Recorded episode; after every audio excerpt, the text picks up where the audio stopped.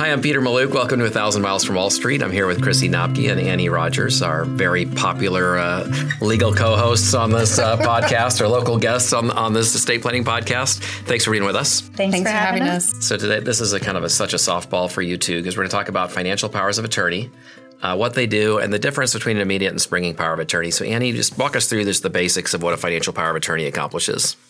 A financial power of attorney document is that document that allows somebody to act on your behalf while you're living on assets that are in your name. So even if you have a trust, you're still going to have assets that are only titled in um, in your individual name. So um, retirement accounts.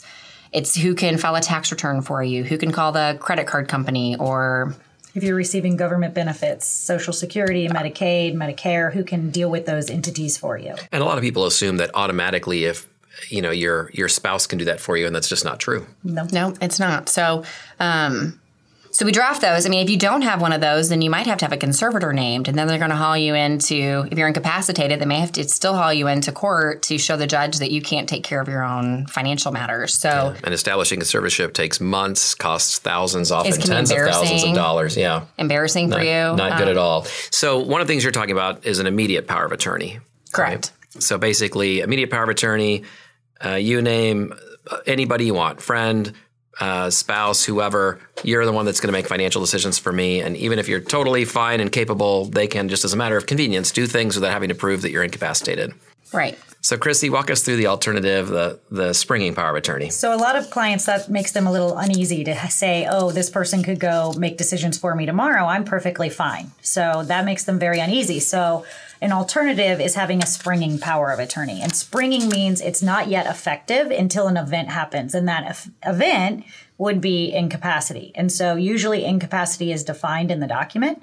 And 90% of the time, it's going to be two doctors certifying that this person really cannot make their own medical or financial decisions. And so they are deemed incapacitated.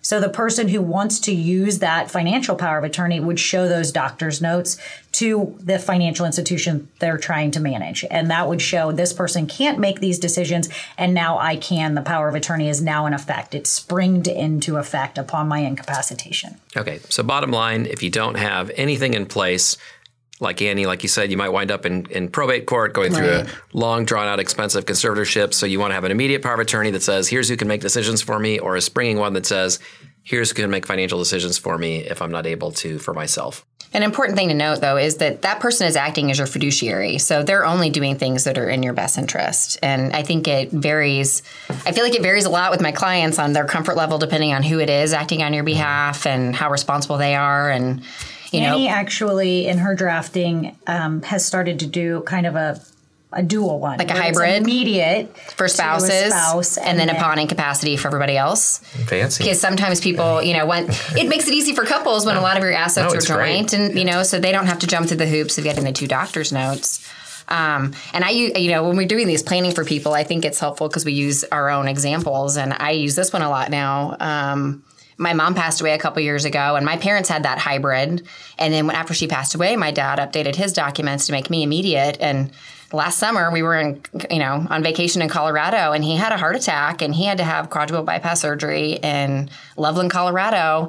And the only time I've ever used it, because I'm immediate, I signed um, a contract with an air ambulance to fly him back to my hometown from Loveland because you know, we live here and we were out there, and you know, his support system was closer to home, and he was not going to be able to fly commercially or drive any distance, and it worked seamlessly. I signed the contract.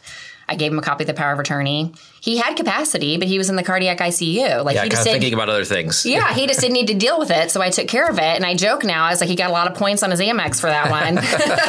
they did call him to confirm that that was that charge was okay, but it did, you know, it made it really easy for me to help him take care of that. That's great. And probably led to using the healthcare power of attorney, which we'll talk about another time. So thank you both for being with us. All right, thank, you. This commentary is provided for general information purposes only and should not be construed as investment, tax, or legal advice. Past performance of any market results is no assurance of future performance. The information contained herein has been obtained from sources deemed to be reliable but is not guaranteed.